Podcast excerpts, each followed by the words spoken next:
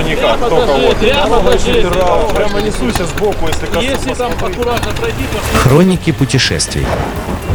А дальше, а дальше. Всем слушателям Моторадио доброго дня. В эфире я, Наталья Луковникова и мотопрогулка выходного дня. И пусть нас снова завалил снег и снова стало холодно, мы тем не менее ждем нового мотосезона и строим планы. И в эти планы вполне может войти, например, усадьба Губина в деревне Курковица. Начнем, собственно, с Курковицы. Как написано, Курковицы – типичный образец усадьбы мелкопоместного дворянина. Здесь сохранились каменные здания, пруд и старые насаждения бывшей усадьбы, которые основаны еще в 1808 году женой надворного советника Ивана Максимовича Брескорна, брат которого Федор Максимович владел соседним имением Пятая гора. Про усадьбу Пятая гора я еще ничего не рассказывала на моторадио, поскольку место и без нас чрезвычайно популярное. Но теперь в следующий раз придется записать об этом подкаст, ибо жена Федора Максимовича Ольга была известна печально, носила прозвище Курская Салтычиха, что на многое намекает, но об этом уже через неделю.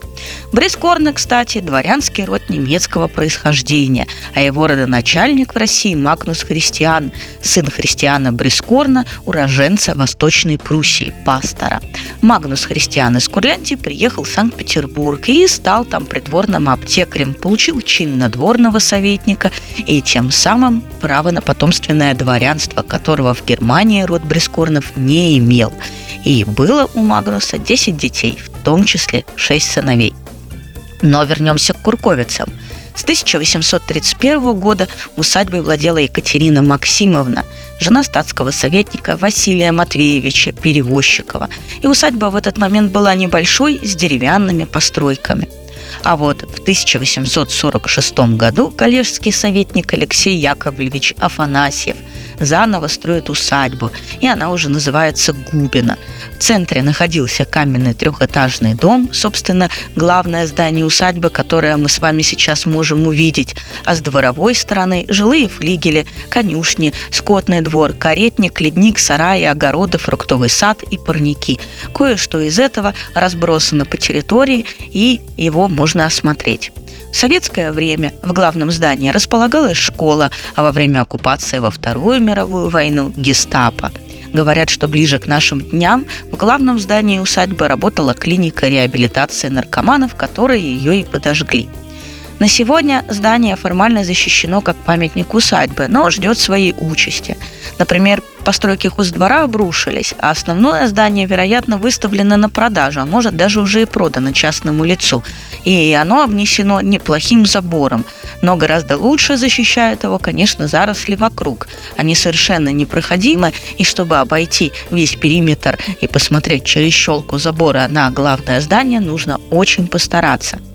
Если, кстати, почитать отзывы на Яндекс Картах, то э, в прошлом 22 году на объекте были даже собаки, так что вероятность встретиться с ними этим летом достаточно высока. Попутно там же в Курковицах можно увидеть Пятогорский Богородицкий женский монастырь, который основан в 1899 году и в настоящее время восстанавливается. Монастыре был выстроен деревянный корпус церковью иконы Божией Матери «Утоли мои печали», сейчас она освящена во имя святого Пантелеймона. Деревянный храм Тихвинской иконы Божией Матери, другие строения. Монастырь славился иконописной мастерской. Ну и, как многие религиозные учреждения, в 1930 году он был закрыт, а многие монахини репрессированы. До настоящего времени сохранился главный корпус, водокачка и Тихвинский крам, где совсем недавно находился деревенский клуб. Ну, что еще рассказать? Можно рассказать про маршрут. Курковица – это Волосовский район. Буквально немного не доезжая Волосова, нужно свернуть налево от Кикерина. Ехать всего около 100 километров, около полутора часов. А вокруг уже упомянутая нами Рекова, Пятая гора и много чего еще, поэтому можно все это объединить в один маршрут. Собственно говоря, на этом все. До новых встреч на Моторадио. С вами была я, Наталья Лукомникова, и мотопрогулка выходного дня. Всем пока. Хроники путешествий.